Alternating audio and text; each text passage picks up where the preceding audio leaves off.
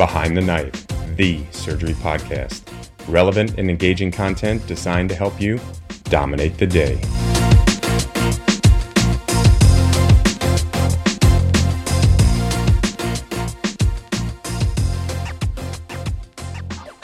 As a surgical resident, you are dedicated to mastering your craft. Logging cases shouldn't slow you down.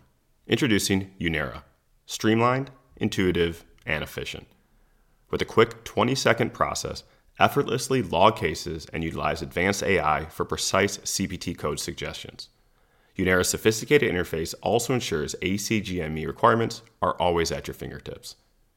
Unira is developed exclusively for residents and is completely free of charge. Elevate your case logs. Download Unira today. That's U N I R A, Unira.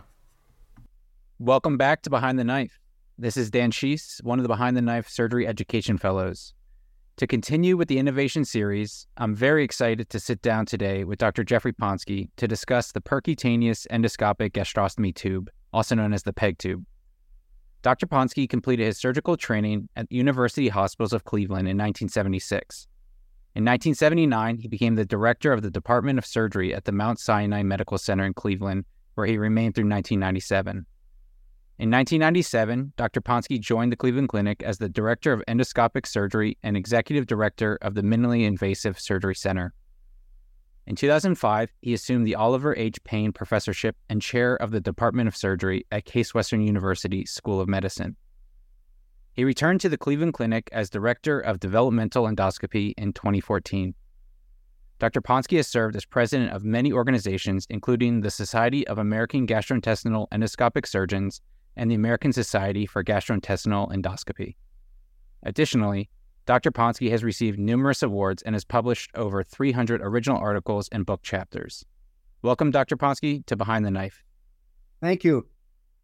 So we're just going to jump right in here. Can you share the story of how the idea of the PEG tube came about when, prior to this innovation, all gastrostomy tubes required uh, laparotomy for placement?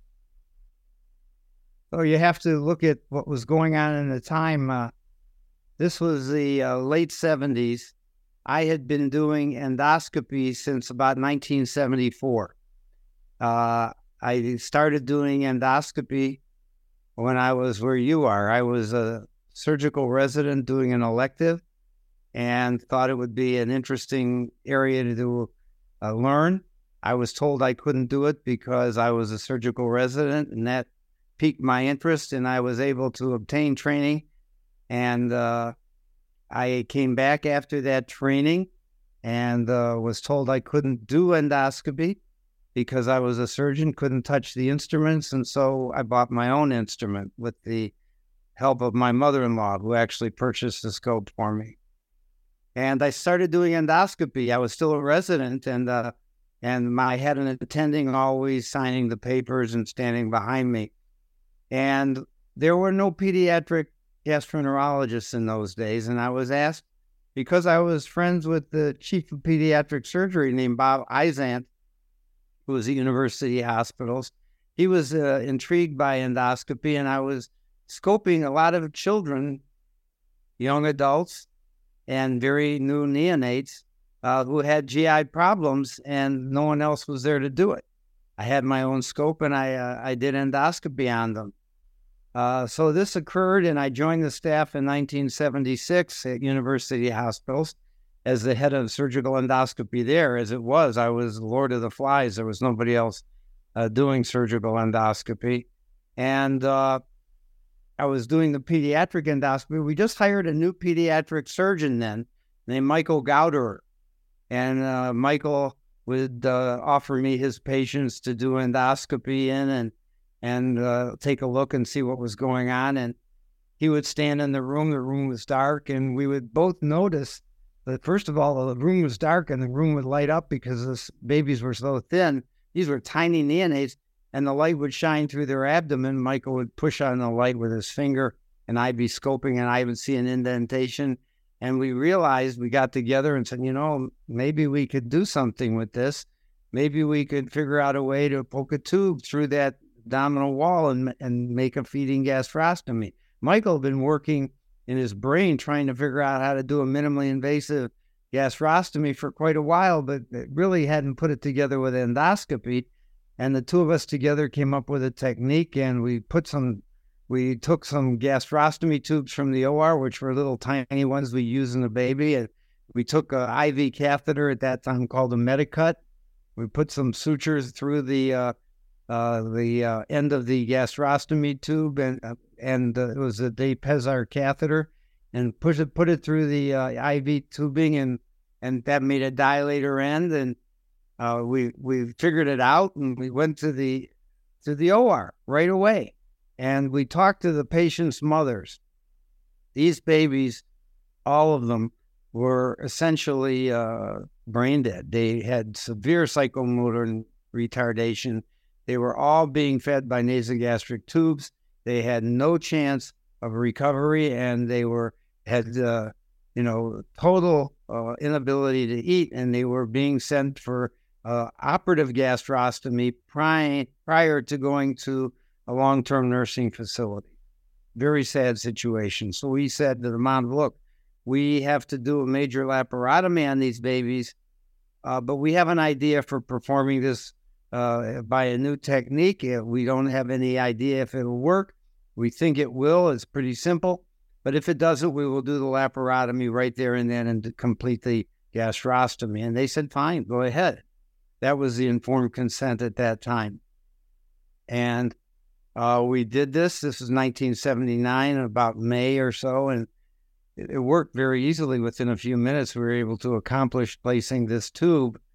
And we then subsequently did five of these in infants. And then I moved across the street to the Mount Sinai Medical Center literally a month later and started doing them in stroke patients, adults, with the same neurologic out- outlook, but adult patients who needed feeding and would have needed an open gastrostomy. It was very successful.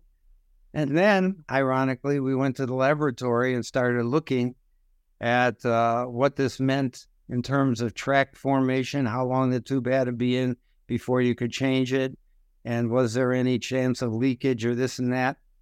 Some of my, some people who are extremely prominent now in, in surgical circles, uh, uh, like John Mellinger, uh, who works at the Board of Surgery, he did some of the original research on what this tract formation was like. And uh, it was sort of the reverse of what you would do now by going to the laboratory first and then and then to the operating room. Ironically, though, it was just what we would call today innovative therapy. Uh, it's not unusual when doing a uh, case to put in some sutures or do a flap that you think is innovative or new. But what we do know that if you're going to continue to do it and study it today, you have to get an I R B, and you have to do very good informed consent. Uh, we did the best we could in terms of informed consent. We didn't have I R Bs in those days. Uh, so we started doing them, and uh, we made modifications in the tube. We realized that uh, some patients were allergic to rubber. We started uh, working with industry. We literally begged many companies to make this tube for us, because when we presented it, the... Uh, There was great excitement in the endoscopy and surgery world, but uh, no company would make it. They thought nobody would use it, and so we begged uh, many companies to take it. Please just take it and make it, and they wouldn't do it. I found this little company in Mentor, Ohio, in, uh, I guess it was Mentor, Ohio at that time, and they started making the tube for us just as we made it, exactly as we made it. And... Uh, We never even thought about patenting the tube. It wasn't even on our mind. And uh, today my wife says, "Why didn't you patent the tube?" But we didn't even think about it. It wasn't in our mind. We wanted to get papers out of it. We wanted to make a contribution to literature. We were more interested in publication than patents. And we were interested in getting the technique out there. And it caught fire. It was very successful. We learned, like everything else, there was a price to pay. When you did a procedure, there were complications that occur. If uh, if you weren't careful about where you put the tube, it could go through the colon on the way to the stomach. Um, that happened rarely, but it did happen. Still happens today in, in rare cases. Uh, bleeding wasn't a major problem, but infection was a big problem around where the tube exited the skin. And so uh, this was studied by a number of uh, centers in the Mayo Clinic, actually, a fellow named Larson, uh, did a study where he saw that if a patient was anti- on any antibiotic uh, beforehand, or a single dose of an antibiotic beforehand, m- almost eliminated infections around the tubes. So a perioperative dose of a, of an inf- of an antibiotic became standard with this. Um, and the tubes became silicone in one piece instead of multiple pieces, and this evolved. But actually, after the last, after the first few years, I would say there's been very few modifications of the tube. Uh, in fact, uh, it's become sort of a commodity type thing. It goes to the hospitals, buy the lowest price tube they can get because they're all pretty much the same. And uh, the technique has remained, uh, with a few modifications, Uh, very much the same as it was in the beginning. How involved were you with this uh, small company when they initially kind of took up your idea and may, maybe made some small modifications? Very involved. We were hand in glove all the time. And we worked in the laboratory, and we did a ton of animal experiments to see how much pressure was required to remove the tube, if the tip would stay on, what the best tube size was. We did, I mean, dozens and dozens and dozens of animals, uh, and recorded the data uh, in a careful way uh, to go to the F D A and get uh, approval from the F D A to use this tube. So we were very careful. We worked closely together. You know, endoscopy at that time, if I can just intervene here, it was a new new area. Uh, there was a lot of low-hanging fruit, and surgeons had different perspectives than gastroenterologists. While gastroenterologists were very interested in the mucosal disease that they observed, and I was, I said, wow, look at this. What else can we do with this thing? And so the PEG tube and was and still is the only time any instrument or needle was thrust through the abdominal wall into the G I tract. That was pretty remarkable to the to be able to thrust something through the skin percutaneously into the G I tract and leave it there. I mean, uh, percutaneous procedures were starting then. We were doing percutaneous uh, radiology and stuff like that, but nothing was thrust into the G I tract. And this was the first time it was ever done. We sort of stood back. Also, a surgical perspective, something I had done at that time was uh, when we were doing colonoscopy and seeing polyps at that time. This was nineteen seventy-five. We said, well, what if you take these polyps out and they're cancer? How are we going to know where they were? So the surgeon can take out that part of the colon. Well, I had been reading papers about Basil Morrison in England, who was tattooing on the inside of the colon polyps with India ink, and that would stay there. And he could come back and watch the polyp grow. So I said, what if we inject a little bit of black dye alongside the where we took out the polyp, and maybe it would stay there and we'd be able to see the stain on the serosa. And we did that. We published it in seventy-five, Endoscopic Tattooing, and it actually is still used today because you can see where the polyp was. So there was a lot of low-hanging fruit then. We could do things that seemed logical, and that's the fun of a new area. To just sort of stand back and look at your problems and say, what are our problems? How can we fix this? And what are some tools that we have to make it better, to make it easier? And everybody thinks that everybody's been, everything's been discovered already. That's not true. Same thing happened with Lapcoli when we started that. We had a lot of fun coming up with new inventions and stuff like that. Now, a word from our sponsor, Unira. Residency is busy, insanely busy. There are so many tasks vying for your time. For me, one of the most painful was logging cases. I, for one, always wish for an app designed with residents in mind to make tracking my milestones easier. Unira is just that, the best app for case logging. Think about it.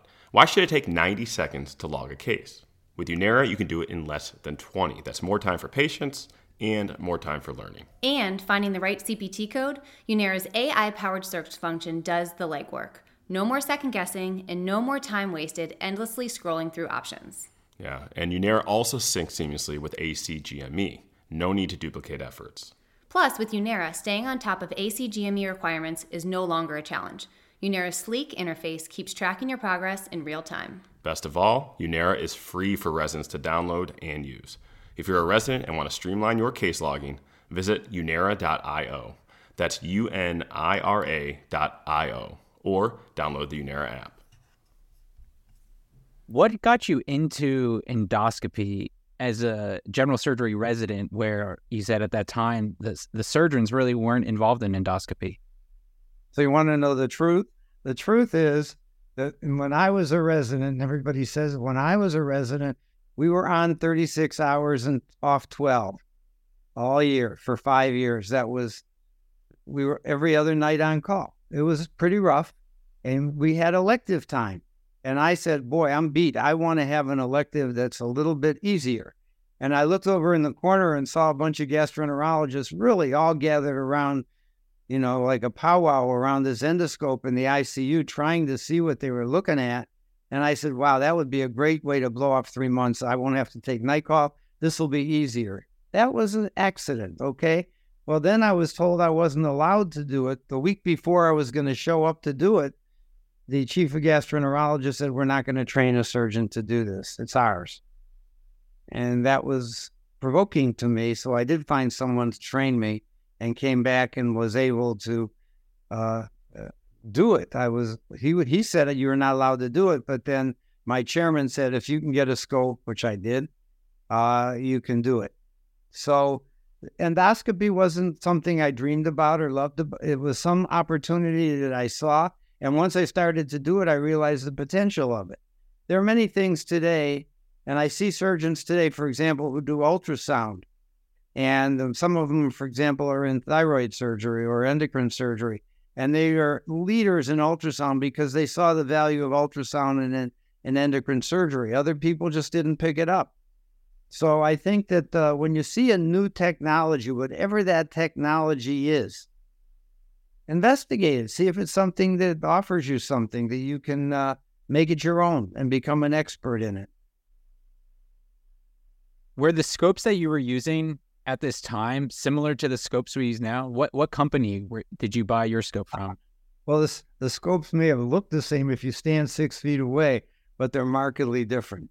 In those days, the uh, predominant scope was made. There were two companies. One was Uh, called A C M I. It was an American company, American Cystoscope Makers Incorporated, A C M I.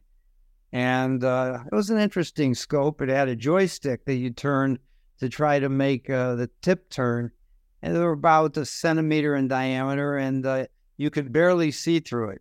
I mean, it was like looking through ground glass. The Japanese had made a scope, uh, several companies, Mishita and Olympus. But in the United States, it was Olympus.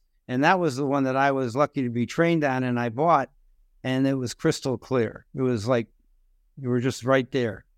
And so I bought that scope, and that was another advantage I have. I bought the best instrument. And uh, the scopes were fiber optic then. In other words, you look through the scope itself. You put your eye to the lens, and you uh, the the image was carried, the light was carried by fiber bundles into the lumen of the stomach, and the image came back to your eye. There was no way to take a photograph except to clip a camera where your eye had been. And there were little tiny photographs that went on film strips. Uh, and there nobody, we had to make up a little teaching attachment that clipped to the scope. And you look through that, and your, you had a little uh, wire that went out, and your, uh, your trainee looked through that. It was dark.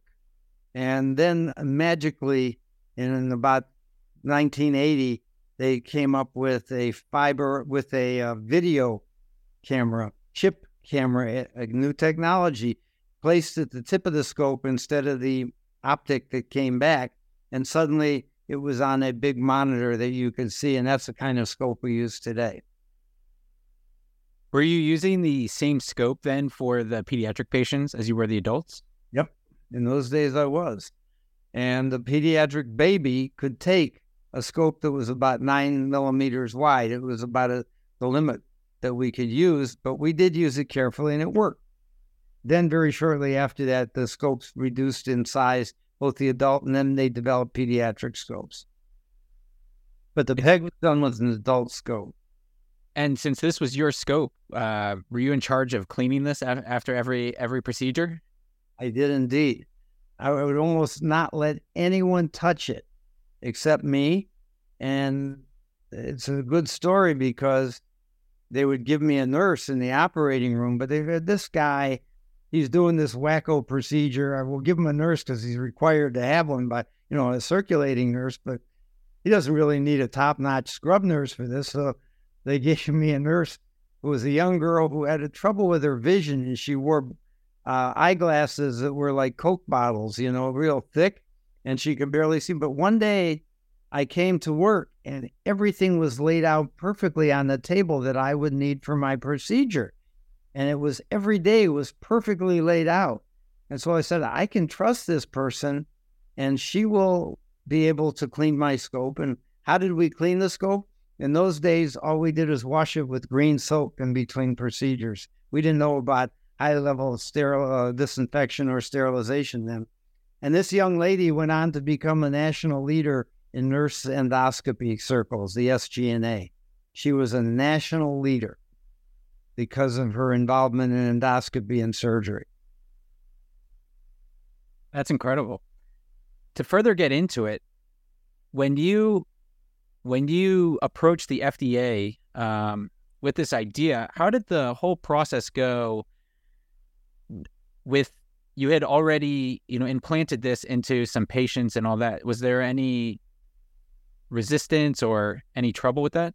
Well, I wasn't directly involved. I wrote some of the protocols, but I can tell you that there's a difference between um, a new product for the first time with never been used before, and this was sort of uh, a five ten K, something that a tube that had already been used for a similar purpose. And so the first tubes were given five ten K approval, which is much easier to do. You show that the tube has been used for a similar purpose before. What was different, of course, was that the way we inserted the tube was different. And uh, uh, I think, you know, we've, we've used the same tube in uh, to uh, straighten the stomach when it gets twisted, for not just for feeding. Uh, the then the, after we developed the procedure, the indications for the procedure, which was originally feeding, expanded markedly. And so the initial indication, which was for feeding, was expanded to decompression of a gastric stomach, of a stomach that was a gastroparesis or or blocked for some reason in a patient with carcinomatosis. We used it to deliver unpalatable feedings. We used it when the stomach was twisted.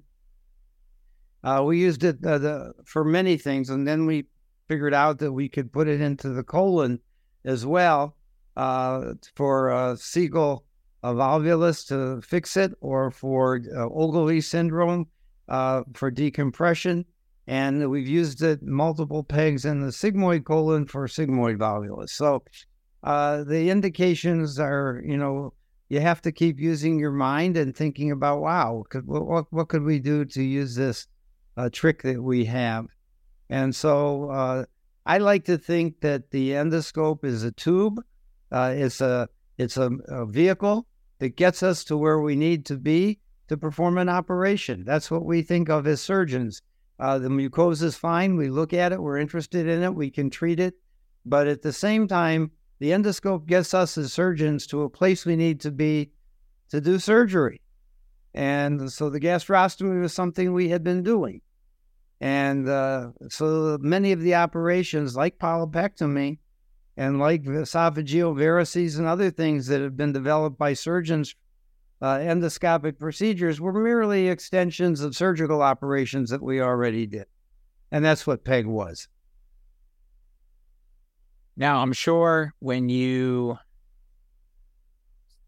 re- kind of released this idea to other surgeons that there was a lot of excitement. Uh, did you meet any resistance among surgeons, and what What were some of the what was some of the pushback that you've got? So the first time I presented this was at a gastrointestinal meeting in nineteen eighty in Salt Lake City, Utah. There were about fifteen hundred people in the plenary session when I presented it. And when I took questions from the audience, only two people got up. The first was a surgeon, prominent surgeon from Mass General, who stood up, and he was a friend of mine. He said, Jeff, I have to tell you, this is a very cool technique. He said, but I can do a laparoscopic, I, I mean, it wasn't laparoscopic then. He said, I can do a laparotomy and a gastrostomy in a half an hour, and it's not a big deal. I said, that's absolutely true. Thank you. The next person who got up was a very distinguished gastroenterologist who was very well known in the world for doing E R C P. He was a, a leader in the world. And he said, I only have one thing to say to you. I wish I had thought of it. And uh, what happened was that the gastroenterologists caught this first. They said this was a therapeutic procedure which they could easily accomplish, and they were very happy to have it. And my speaking career was on fire. And I went all over the country and world, indeed, talking about how to do the procedure, the results of the procedure, and how we might expand it. And the surgeons then caught sight of this, and they weren't as doing endoscopy in as large numbers then, and they started to do it as well. And the surgeons didn't really give any resistance to it, but they were a little bit unfamiliar with it because they weren't doing as much endoscopy at that point. Then, then it's, it's just taken off now. And now, I mean, any surgical trainee, any any medical trainee at this point, you know, has... has seen seen this innovation used, and and it's truly has really just changed the, the field of surgery. So um, it has, but let me just caution you. Uh, people say, well, this is the standard of care now. There's nothing else. This is so easy. It takes, how long does it take? It takes under five minutes if you know how to do it right and carefully, literally under five minutes, and what else could you do? But you still require the patient to have some sedation or anesthesia, and it still requires an intervention. Let me tell you, I want you to use your imagination that someday you will place a patient on a table and have a machine that uses ultrasound or something and has a gun that goes in and goes boom and places that right into the stomach without anything, except maybe a little local. And so the world of imagination and innovation does not end because you have a good procedure. You may develop a new technology which can do it the, the, the same thing in another way. And so uh, don't stop dreaming and stop thinking. Uh, the gastrostomy is is there. It, it's puncturing a bubble, the stomach, and we have a good way to do it now. But there are other, it's been done radio, radiologically. I don't like the tube that they use, but they do use ultrasound. They're very successful. Uh, and uh, But I think that new technologies will come along that combine maybe ultrasound and, and surgical techniques. So uh, keep keep imagining. So to further expand on that, if uh, if a new surgical trainee approached you with an idea for a surgical invention that they were very passionate about, what advice would you have for them? Well, I think that uh, today what I would say to them, and they do approach me all the time, is let's draw it out. Draw it out. Don't just talk about it. Draw it out and write up your idea. Put it on paper. Okay? And then I would like to go to the laboratory and try it in an animal model. And it doesn't have to be a living animal. We can try an explant, for example. But um, there, there, if, if it's a procedure, you can do that. If it's a, if it's a uh, instrument, then you have to make prototypes and, and things like that. And then you talk about patent protection and and. you know, seeing somebody about writing it up so you have it protected. But I'm not as interested in that. They have to do that. If it's a, a procedure, I don't really worry about, but a, an instrument, you want to protect your idea. Uh, but in terms of the procedure itself, I think that you should write it up, put it on paper, take it to the laboratory, and try it out. I don't think you can do what we did back then too much. Conversely, I would tell you that when we're in the operating room, and if you have an idea for uh, altering an existing procedure a little bit, you can do that. Nothing wrong with that. It's called innovative therapy. You can try to alter that procedure. Put in three stitches instead of two. You overlap this piece of fascia over that piece of fascia. You do a different kind of hernia repair. You do it once or twice, it seems to work. And then if you're going to study it and write it up, you have to go to the I R B to study it. And we've done that with a number of new procedures. The PEG tube is, is a, uh, it was an innovation. It was a important innovation because it said to the world that surgical procedures can be accomplished endoscopically. It gave an example of how the endoscope can be a surgical instrument. And it was very important in my career. But I will say to you that I really believe, and I've said it to you before, that the endoscope is a wonderful tool, and it has to be used as a vehicle to deliver surgery at a distance. And that young surgeons should think about how they can develop operations once they're there by means of the endoscope, be that in the lumen, be that through the lumen, or in the wall of the G I tract. And transluminal surgery, you can say that PEG was one of the first transluminal operations because we actually went across the lumen. But it's the idea of standing back, looking at the problem and saying, wow, can I approach this problem in a different way? Can I approach it from outside or inside or through the wall? How can I alter this situation? And dream about it. Think about it. Don't think that everything's been thought of already. Otherwise, we'd still be with radical mastectomy for breast cancer. It was a wonderful innovation at the time. Its time has passed. And so one day PEG tubes will be of the past. But right now, it's a good marker for endoscopic surgery. Do you have any uh, other bits of advice you want to talk about with innovation? Yeah, I think that anyone who tells you that there's nothing more to be innovated, that there's no nothing new coming along the pipe, that this is it, is uh, someone to be avoided. I think that uh, this is so much fun. Innovation should be carefully thought out. It's always available. There's always something new to think about, always a new way to do something or a new thing to develop. And you, if if you're interested in that area, if you love new stuff, it really will get your blood boiling and get you excited. Be, be prepared for disappointment. Not everything works. Uh, you know, it, the best thing to do is to listen to people who don't know anything about the procedure. When your medical students come in and start asking you questions, uh, that's a good person to listen to because they don't have the barriers uh, to their thought process that we do. And uh I think that uh, you should always uh, take a chance. Now, you shouldn't take a chance with patients' lives, but you should take a chance on developing new ideas and new procedures and new instruments. Well, thank you so much, Doctor Ponsky, for joining me today and going through the history of your life-changing innovation. And for everyone listening, dominate the day.